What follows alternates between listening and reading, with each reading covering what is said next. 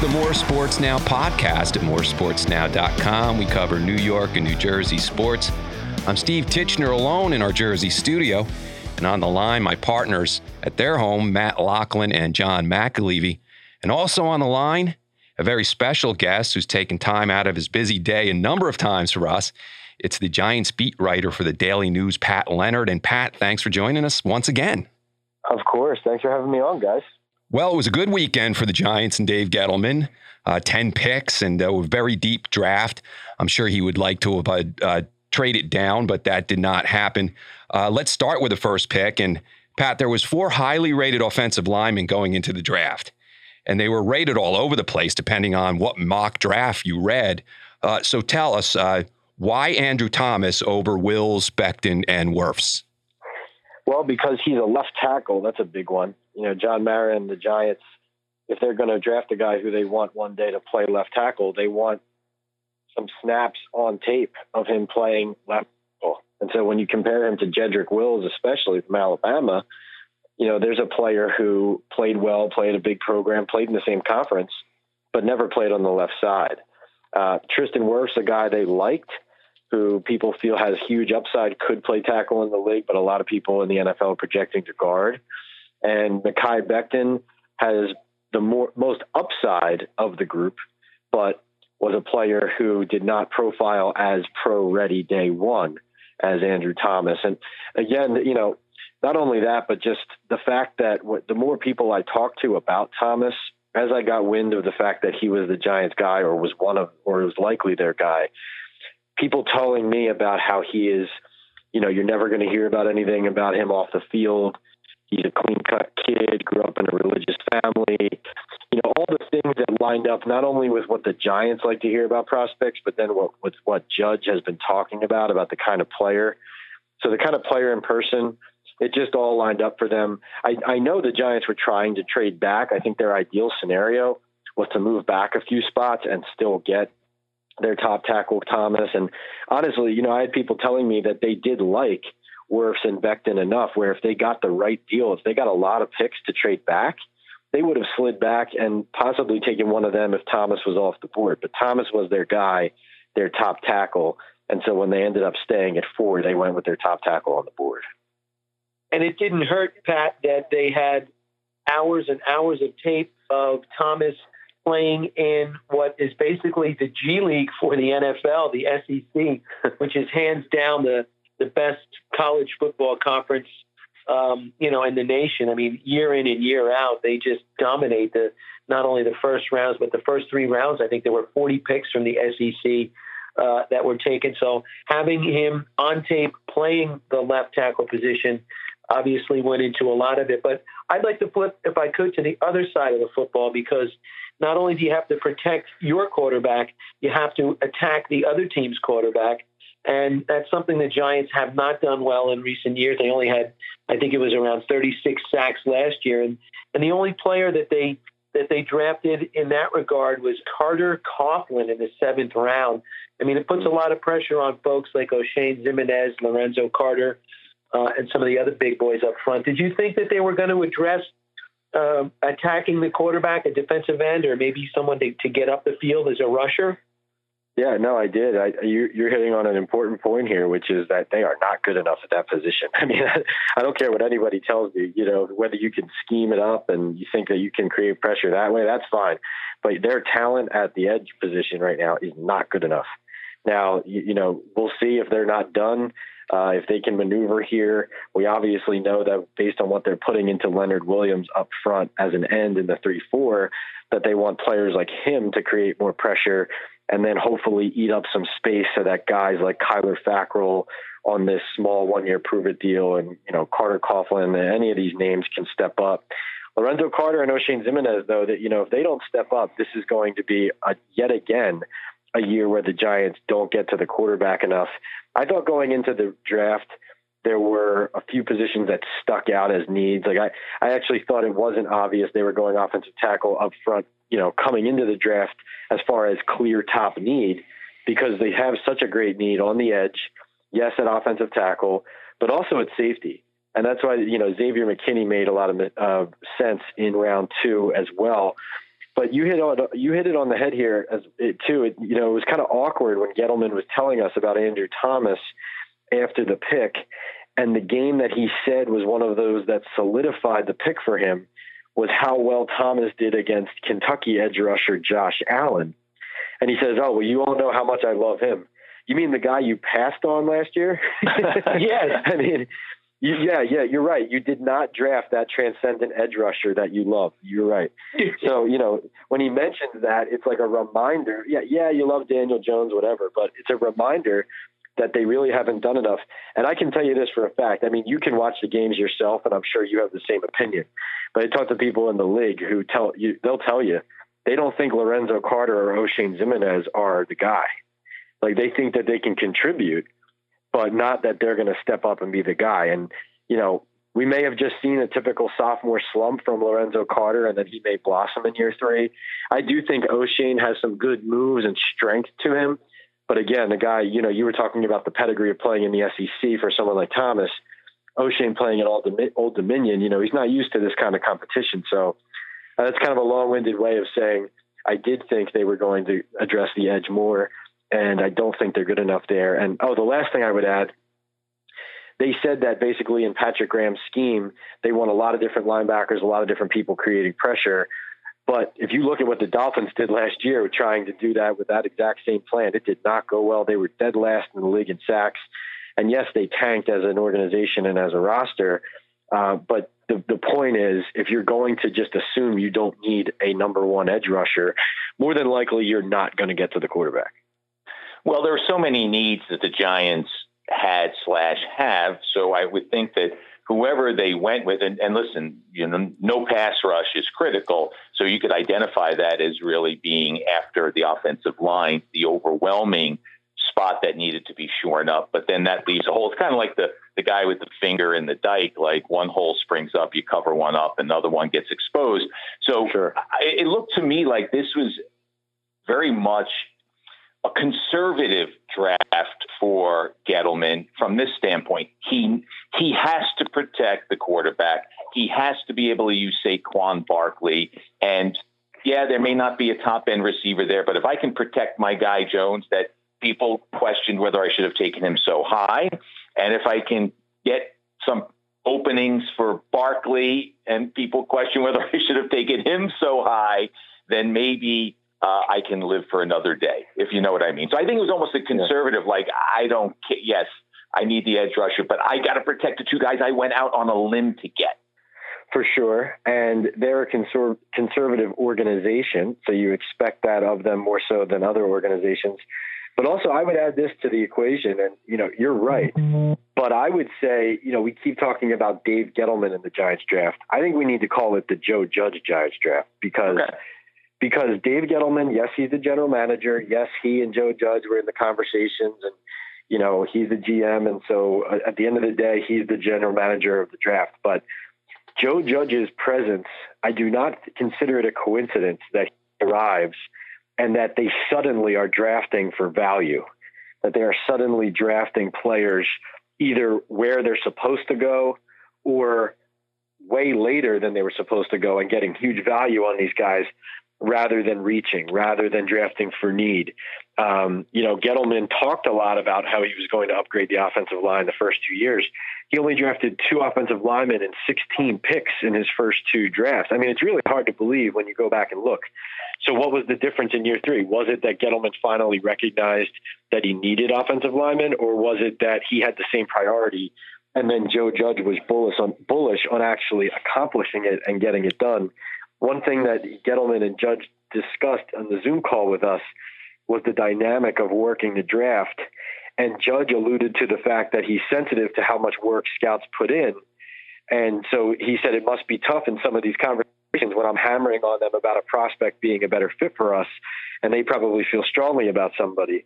But really, this is this is the coach that the Giants hired. They hired him because he came with a plan, with a strategy, with an understanding of value and how the Patriots have done things. And if this draft turns out to be a strong one, I think that Joe Judge's influence is going to, I think as people get to know him better and know the organization he's building, are going to recognize that he had a huge effect on how they ran this draft. And Pat, they had the Giants had 10 picks, and this was considered a very deep, very strong draft. At least that's what they're saying now. We'll see. And this is a perfect year to have 10 picks, including a four in the seventh round. So you can argue that maybe they needed another round because there was a lot of good players that went undrafted. So you got Mr. Irrelevant at uh, uh, Tae Crowder, who may not be that irrelevant because this was a very, right. this considered, again, a very strong draft. So a very good year to have 10 picks. No doubt, no doubt. And and you know, and, and then on the flip side, really frustrating not to have that top of the third round pick. Uh, because you know the the value there would have just been extraordinary, um, and so they end up getting Shane Lemieux, who they think can play center from Oregon, the guard. Uh, but at, at, the top of the third, if you have a pick, you could have actually drafted a center like LSU's Lloyd Cushenberry. Um, but for sure, in the back of the draft here, the Giants' emphasis was speed. And so they went for def- a lot of defensive players, a lot of linebackers, some corners. But Judge said something to me that really stuck out. It sounds obvious, but I think it's a good point.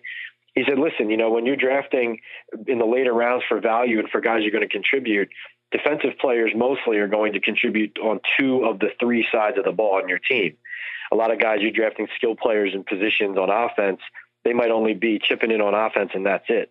And so, as far as using value, not only going for some quality players in the back of the draft, but considering that if you get a seventh rounder, if he's only going to give you a certain amount of snaps a game, but he can be in a rotation of linebackers on defense and then a core special teamer, now you're getting more production and more value out of that pick and that resource than you might if it's a receiver who you're trying to bring along, but you can't find room for him on the field.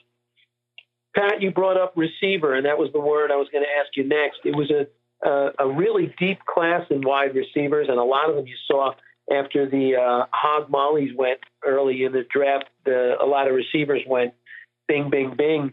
Um, you know, mm-hmm. Sterling Shepard is terrific when he's on the field, but you know, let's face it, he might be one concussion away from having to make a decision on on you know his career. Golden Tate is not a kid. Um, Darius Slayton was a revelation last year, but you know Daniel Jones could use another deep threat or someone that can get the ball over the top. Did you think that that was a position that because it was so deep that they would have addressed at some point because they did not take any receivers? Yes, I did. I I was uh, I was skeptical they were going to use too high of a pick on it because of the needs we've discussed: O tackle, edge, safety. But once we got into this discussion of the centers, you know, if, if you have that high third round pick of Leonard Williams, or better yet, when we talk about them trying to trade back from four, if you get a pretty quality trade out of that and you get a couple extra third and fourth round picks, that's probably how you end up getting a receiver there also to help your receiving corps and your offense. And, you know, that's part of the reason why, frankly, having Dave Gettleman run another draft here is dangerous because he's never traded back in a draft. And if he want, he and the Giants want to downplay that is not a big deal. That is a big deal. I mean, you guys know that the fact that he has not been able once to squeeze significant additional resources out of a pick to get quality players a little bit further back and I think that probably cost them here. You know, look at the Jets getting Denzel Mims at 59 overall. You know, it looked like they weren't going to be able to address a position where they really could afford to give Sam Darnold a, a better weapon, but they end up landing a guy who is very high on a lot of people's boards, and a lot of people are surprised that he fell. And I think, you know, I talked to a lot of scouts and people around the league who going into the draft felt like you could get starters at wide receiver into as deep as the fourth round. Um, and that's not saying people later than that can't, but they're talking about guys that they know are going to come in and contribute. And I agree with you. I think ever since they traded Odell, Beckham Jr., you know, there's been so many other issues, like Matt said about, you know, trying to put one hole and then, and then everything, you know, the, the water springs from somewhere else. But when you look at it, it's going to be hard for Slayton to replicate his rookie year. Everyone's got tape. You know, he's like the he's like the pitcher in baseball who throws a complete game shutout on his first game, and then that's only because no one's seen him yet. And then everyone watches him, gets a tape, learns his pitches, and then the next time he's out in two and a third. And so I think you need to be careful about just assuming that he's going to produce the same way and be a true number one, and that Shepard's going to be healthy. Um, but they're they're optimistic and they like a lot of these guys they got, got at the back of the draft. Um, and by back of the draft, I mean the undrafted free agents. Um, they signed three receivers, I think it is.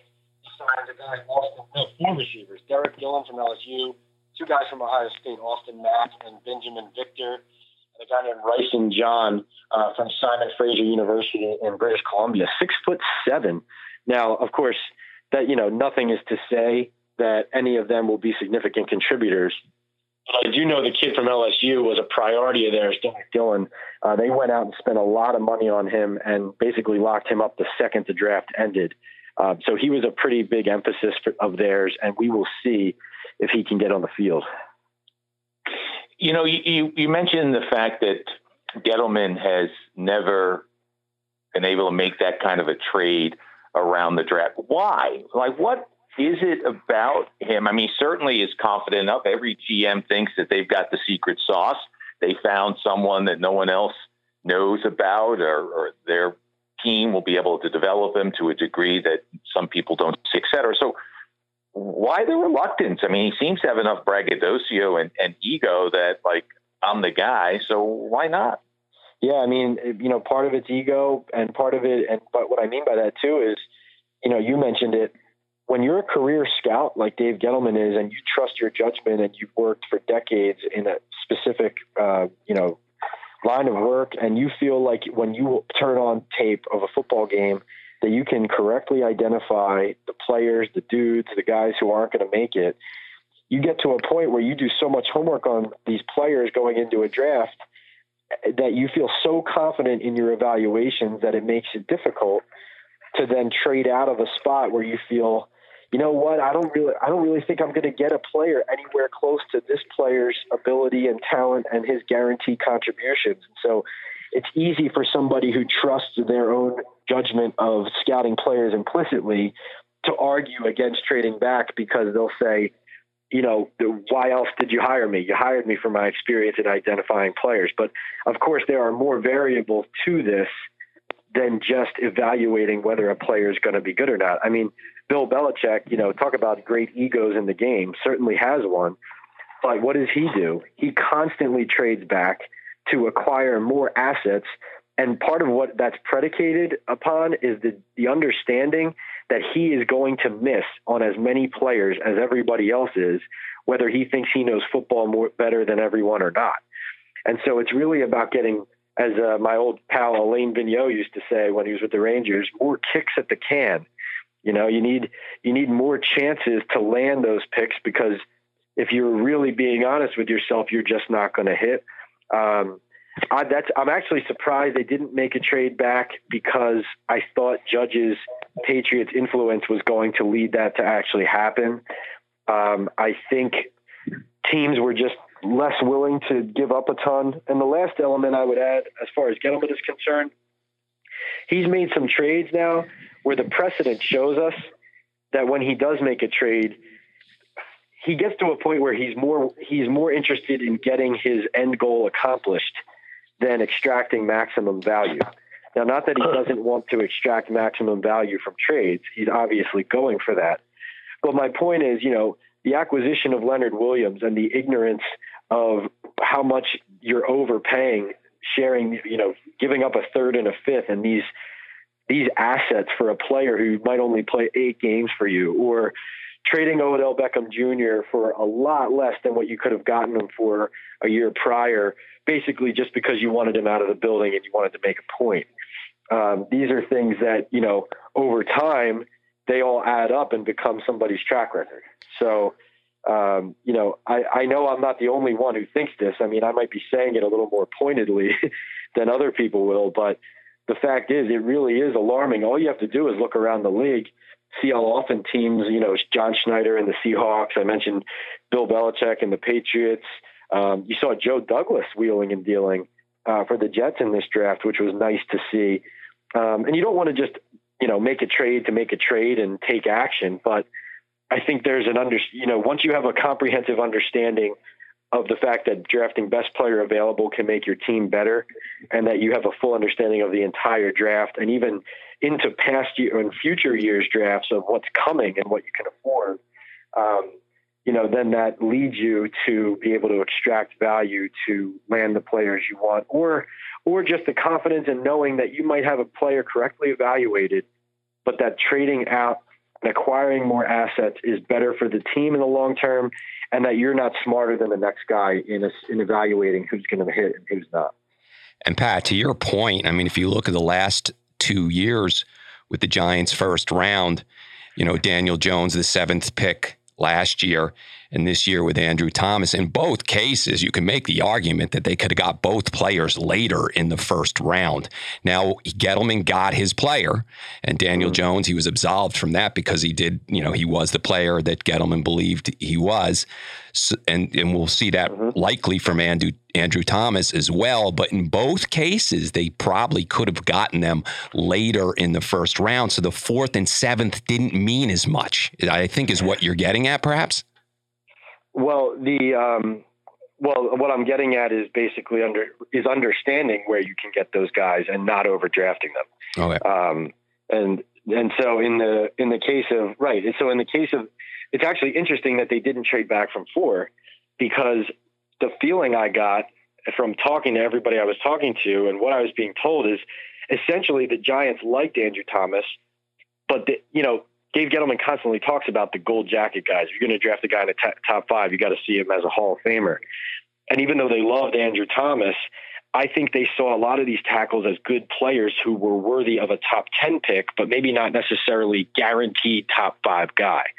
And so that's where that comes in as far as being willing to trade back um, and also understanding the value of where you're picking. Um, but to but this is what's interesting here too is that Thomas – he was the he was the Giants' highest player on the board there when they took him. The Daniel Jones pick before Joe Judge arrived is interesting uh, because Daniel Jones was, at least what I was told at the time, people were stunned that he was the pick there because there were players like Josh Allen graded above him, um, and so that's where, of course, you know, if you believe in a franchise quarterback and you believe that, you know, this is the most important position on the field and we believe in this guy and we don't think we're going to get him at 17, which is a whole other conversation. But the bottom line is, you know, you draft Andrew Thomas and you feel confident in him as your top guy, at least as I as we understand it right now, he was their top guy at four, compared to in previous years maybe where uh, Gettleman was reaching for a player based on need. No doubt. And as bad as the Giants' offense was last year, Pat, we know that their defense was abysmal. And all of a sudden now, if you look at, endless, and I know games are not played on paper, but if you take a look at the Giants secondary on paper, it's shaping up as, you know, three pretty high draft picks and then a high price free agent in James Bradberry. You put Xavier McKinney uh, in the back with Jabril Peppers, who has a lot to prove. And also another guy who has a lot to prove is DeAndre Baker, whom the Giants traded back into the first round to get. So there's four what should be pretty good players. So hopefully, and you mix in the Sam Beals and Julian Loves, and the Giants might have the makings of a nice young secondary. For sure. And this is another thing I think is very clearly a Joe Judge uh, emphasis is he, he came in and watched the tape and he saw what you saw, which is as much as we need to do things on offense – we before we do anything, we need to make sure that we're not giving up these 45, 50 yard passes every couple series. And obviously, they're young in the secondary, so that'll happen. But from the corner market, and remember, they went after Byron Jones, and then he went to Miami, and then they landed James Bradberry. But they were going after the top of the corner market, the second free agency open. So it was the priority, not a priority, it was the priority and they're very excited about McKinney. I mean, I'm glad you know I'm glad you mentioned him because they're extremely excited about him. Which is it's funny actually. I was talking to somebody who said that part of the reason he didn't run a great 40 and train well, and that he wasn't a first round pick, was because he decided to train at Alabama by himself, or just with you know, but train at Alabama with his people there, rather than actually going and getting a combine trainer.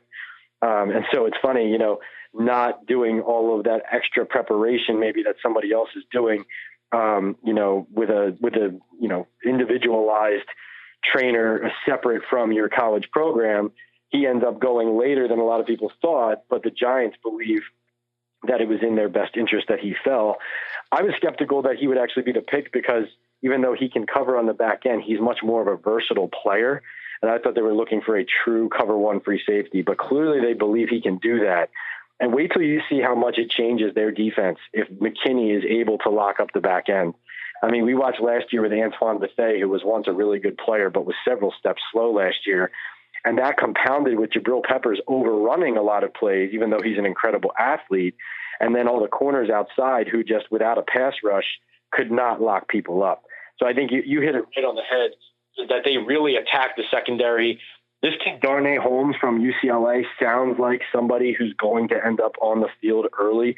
You know, he's tough, he's fast, he's competitive, he has a good head on his shoulders. I frankly think like DeAndre Baker, he's in for a rude awakening because he came in as a first round pick last year, rested on his laurels, didn't learn the playbook, and it showed. And with Joe Judge here and with them throwing more bodies at the secondary and competitive guys who show that they do their stuff, if people like Baker don't ship up and do their and and and take care of their assignments and really commit, they're not going to play for this coach. And that that's actually um, that's actually kind of something that I think is an underlying current here. They're drafting players who they believe can handle tough coaching, and also that when they don't have to they don't have to watch them 24 hours a day. They know they're going to do the right thing. That there's so many things that we could discuss and touch upon, and we'd be here for hours. But I do want to get to, and you touched upon it, in that what challenges certain players face and how are they going to respond. But we don't know what they've been doing. We don't know how workouts are going to proceed. Uh, players can't be in the building. Uh, there's volunteer offsite stuff that's going on. Uh, mm-hmm. It's such an, an amazing time in history uh, and we don't know when we're coming out of it. So just looking into your crystal ball, like what kind of a year should we even start on time? I don't know that's going to happen. That might be pushed off, at least most recent reports. Anyway, it's kind of hard to speculate, but what kind of impact is what we're going through going to have on what we're going to see when we see it? Yeah, no, it's a great question, Matt. I think um, I think you're going to see a more disciplined team, uh, better in-game management. You know, not not mismanaging clock and situational football. I think, you know, one word you heard about how Joe Judge ran the draft was thorough. That's the word that everyone keeps using, thorough. And that's what you're going to find he is as a coach, as a game manager, whatever it is. You know, they might not win a ton of games this year again, but it's not going to be because they weren't prepared for it. Um, the one, con- the major concern, I think, is how Daniel Jones is going to develop and, you know, gel with his new teammates, and how they're going to be able to incorporate new systems, new offense, new defense without being together in person for as much as they would like. Um, you know, they're not doing virtual workouts, so that means they're trusting the players to work out on their own rather than having them work out on camera for their trainer. You know, a lot of teams are going that direction. Um, but you know, Joe Judge is no nonsense with these players. The the the stuff you're hearing him say to these guys when they get drafted, that Sal Powell at ESPN was reporting about, you know, I don't want to hear you talking about Super Bowls. Put your head down and work. That is real. That is what's happening behind the scenes, and it's going to be interesting to see. I really do think the the storyline off the field is going to be what players can't handle his style.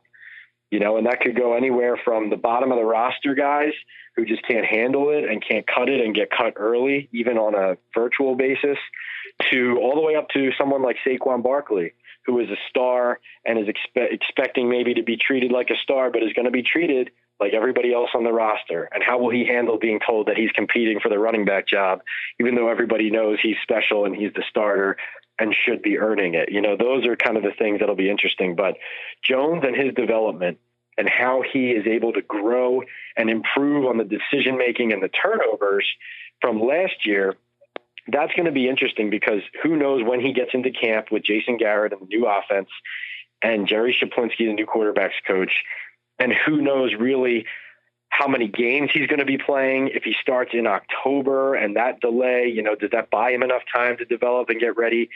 I think what you're seeing, if you look around the NFC East though, and not not to go get too long winded on you, but the NFC East, obviously the Eagles are getting crushed by their fans, but in large part the NFC East had a good draft.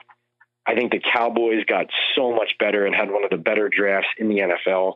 And so the Giants are going to really find it difficult to win games because of all of the factors we just discussed with the NFL schedule not being together, on top of the fact that these teams that have been beating them year in and year out in their division just got better. But I will say this I think Giants fans will come out of watching Joe Judge teams pleased with the effort and the approach and the preparation and game plan more so than they've been in years past. Of course, it only matters though if you win. We're talking to Pat Leonard from the New York Daily News. You're listening to the More Sports Now podcast. Hey, Pat, let's take a look at that other team in New York, the Jets, and uh, their first round pick, Mekhi Becton, one of those big four linemen that we were talking about. Now, you know, the Giants whiffed on Ereck Flowers. Does this look like something like it's that because he's a mountain of a man like that? Does this look like it's one of those boom or bust situations as well? It could be. Yeah, it could be and he he could also you know with the right structure structure is the word that comes to mind with me and that people mention constantly. A guy like Mekhi Becton you know he has the size he has this incredible agility to go along with his size. And so what you just need to do is harness it enough as far as you know consistent approach work ethic and understanding of the offense and then just let him grow and use his natural talent. You know i think i think he it could turn into this could turn into something really great. I love the fact that he's mad at the Giants for not taking him, and he's already talking about it because we all know that Darnold was a playmaker when he was running for his life, even against the Giants last year when he didn't have great protection, but he's just able to buy time and deliver. And now, if you're able to get a guy like Becton, who not only is a mountain of a man on the left at the left tackle position, but also is athletic enough and agile enough to move and shift, probably as Darnold is too, I think this has incredible potential. I think the Jets had no choice but to do what they did there. Um, you know, I, I, like the pick. I will say that as much as you, you mentioned Ereck Flowers, Becton, it's not like people doubt that he's going to work. It's just that he comes from a small, like you mentioned about Andrew Thomas at Georgia, you know, playing at Louisville, even though he played with Lamar Jackson and, you know, it's not like good players don't come out of there, but – there's just not that absolute check the box, you know, circle his name and never come back to it type of guarantee that he's going to be that guy. Whereas Andrew Thomas, not that he's a guarantee, he's just a little bit closer to that. So, yes, there's some boom bust risk to that draft pick, um, but I like it. And I like his attitude. And I like the fact that if the Jets are going to be anything, they understand that Sam Darnold's going to carry them there because he really does look that special as a quarterback. Um, and actually, it's it's an interesting comparison. I think Daniel Jones. You just gave me a story idea as we're talking here. Daniel Jones and Andrew Thomas may both be the more con- are the more conservative, possibly steady options at quarterback and left tackle. But the Jets have Sam Darnold and Mekhi Becton who really both have clearly higher ceilings. And if they reach them, then the long suffering Jets fans will be suffering no more. I can promise you that. And while we're talking about the Jets, I would mention their third round pick, Ashtyn Davis, the safety out of Cal. He's somebody who I was looking at for the Giants too. Obviously, McKinney falls to them in the second round. But this kid, Ashtyn Davis, uh, who got the Senior Bowl nod, you know, had a tough, tough childhood but like a hard worker, one of those kids who nobody believed in, wasn't recruited very hard initially, and just turned into a complete, you know, athlete, gym rat, ball hawk, um, a player that you know, blue collar, so the New York fans will love him and will just contribute everywhere. You know, even if he becomes uh, an every down player on your defense, he's still going to play every snap on special teams too. And we already talked about Mims uh, getting great value there at wide receiver the Jets could be really good really quickly. And I mean, in the next year or two, um, if Adam Gase harnesses the talent and the potential that Joe Douglas helped him land in this draft. Last one from me, Pat, and I really appreciate you coming on and giving us the uh, the four one one that you have.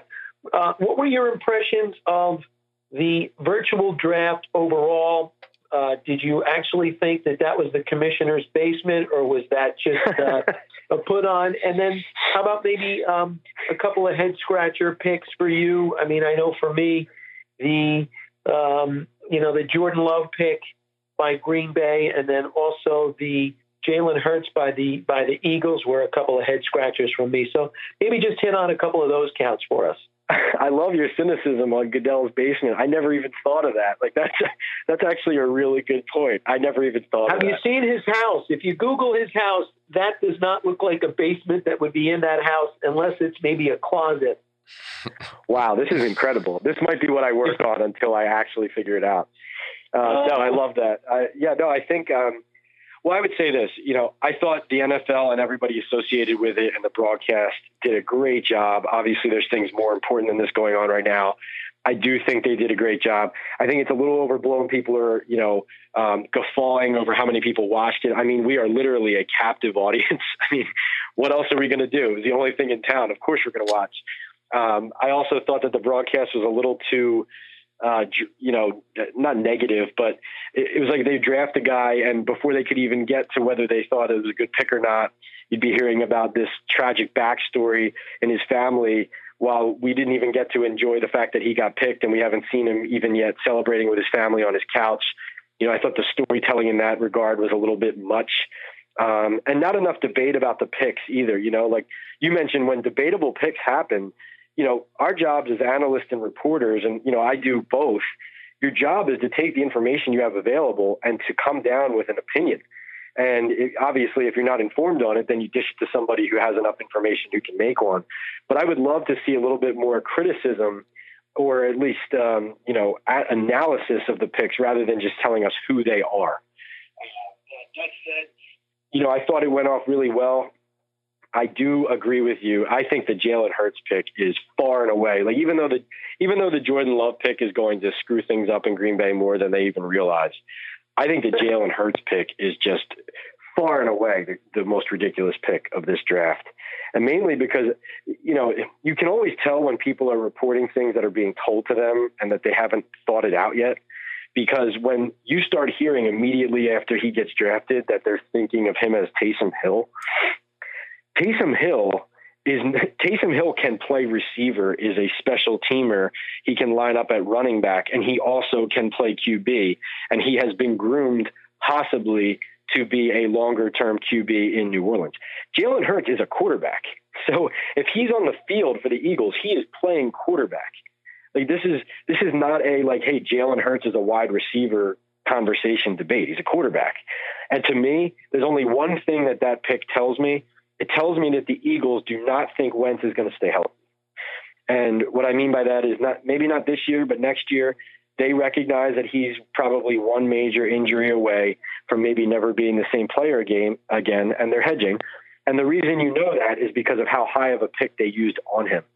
Um, and so Howie Roseman and Doug Pederson, hey, they did what they thought was best. They did what they thought was right, but they're not go- they're not you're not going to hear the Eagles say that they're not confident in Wentz staying healthy.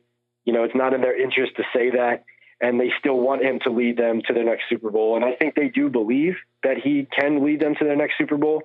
But this pick, all it showed me is that if you're in the NFC East, if you're the if you're Washington or Dallas or the Giants, you're looking at this and you're saying, "Wow, the Eagles are preparing for Carson Wentz not to be their quarterback much earlier than any of us thought." Good point. And the last one from me, and that is is there football this year? And how are we going to have a league and how is it going to shape up in, in your mind? I think there is. I I've been one of those. I've been a person who was skeptical it was even going to happen. Um, I still don't think it's impossible they don't play. But then when I talk to people in the league about it, uh, you know, there's a sentiment that they're just going to find a way. No matter how they have to do it, they're going to find a way. There's too much money to lose. Uh, and from everybody's perspective at the top of the NFL and these organizations, um, you know, to not have and hold a season.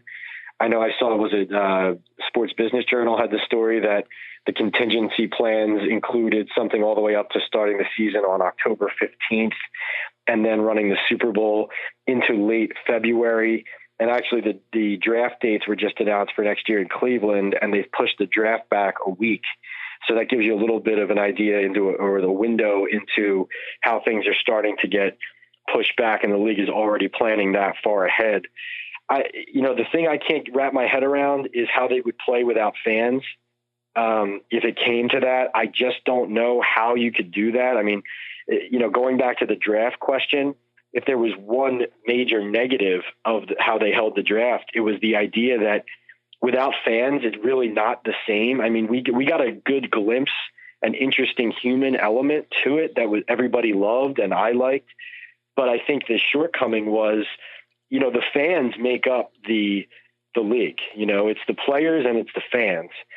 And without the fans and in these stadiums and these guys playing, I just don't see how the game could be the same, how the players could generate the same type of enthusiasm, how it would be anything like the product that we would consume, even if we were all just watching from our couches.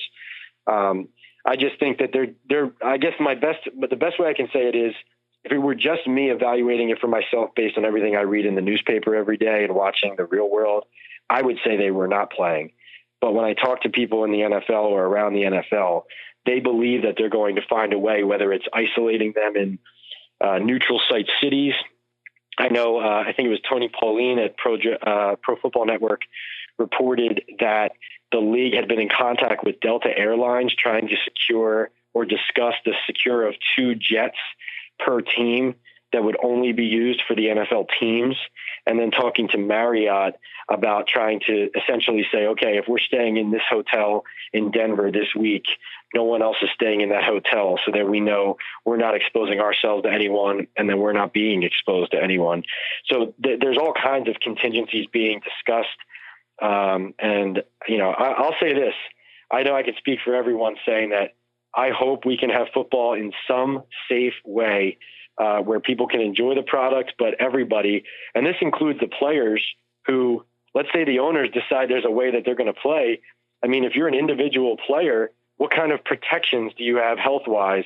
You know, I know I've talked to attorneys who don't believe that players in the new collective bargaining agreement would have a way to uh, basically sue or take action for the league, maybe forcing them to play in conditions that they don't feel safe playing within while this virus is still out there. So how will the NFLPA weigh, weigh in?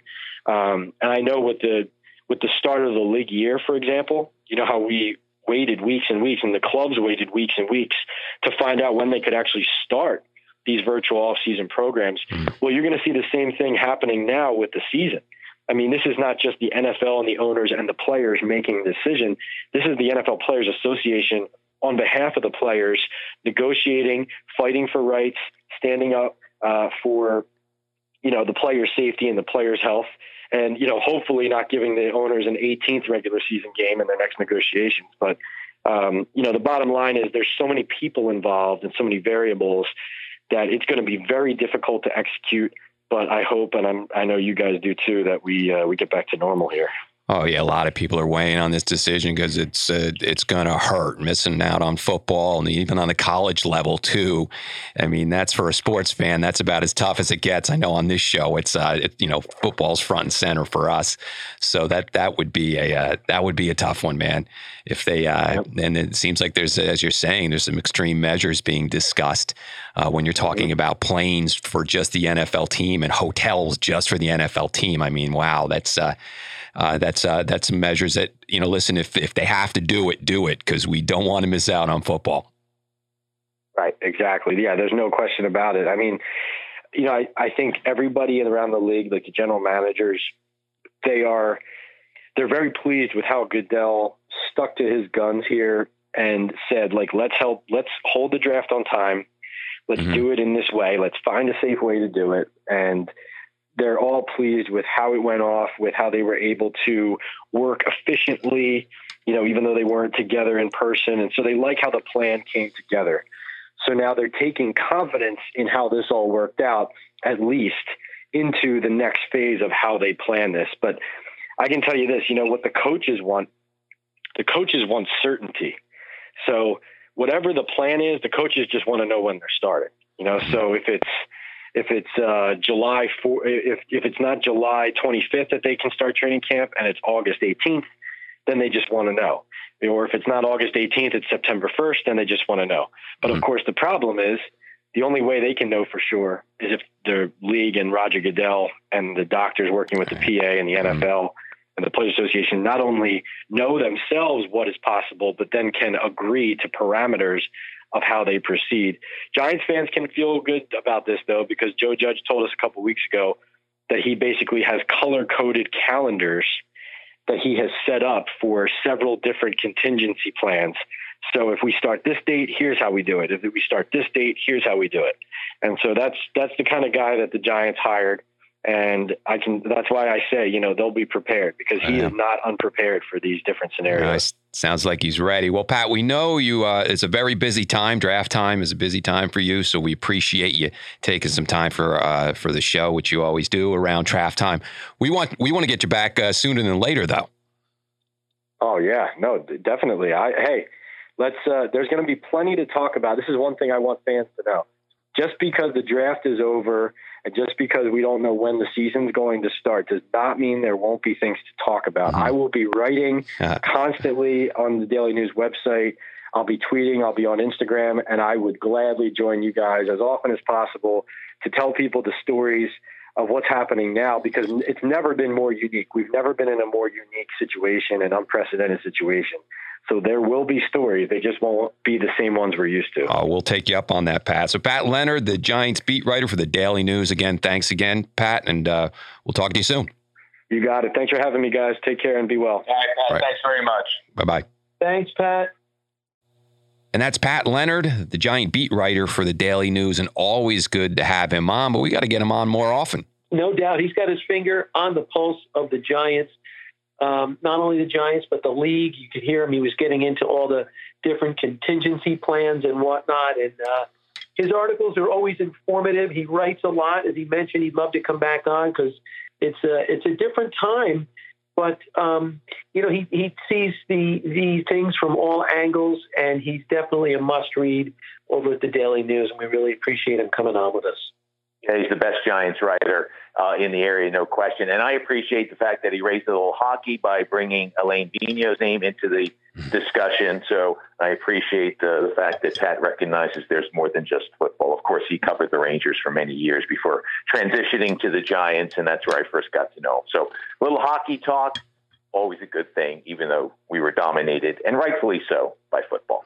And that'll do it for this week's show, the podcast at moresportsnow.com. Check out our site, moresportsnow.com. I'm Steve Titchener with John McAlevey and Matt Loughlin. We want to thank Pat Leonard from the Daily News again, and we'll catch you all next week. Bye bye.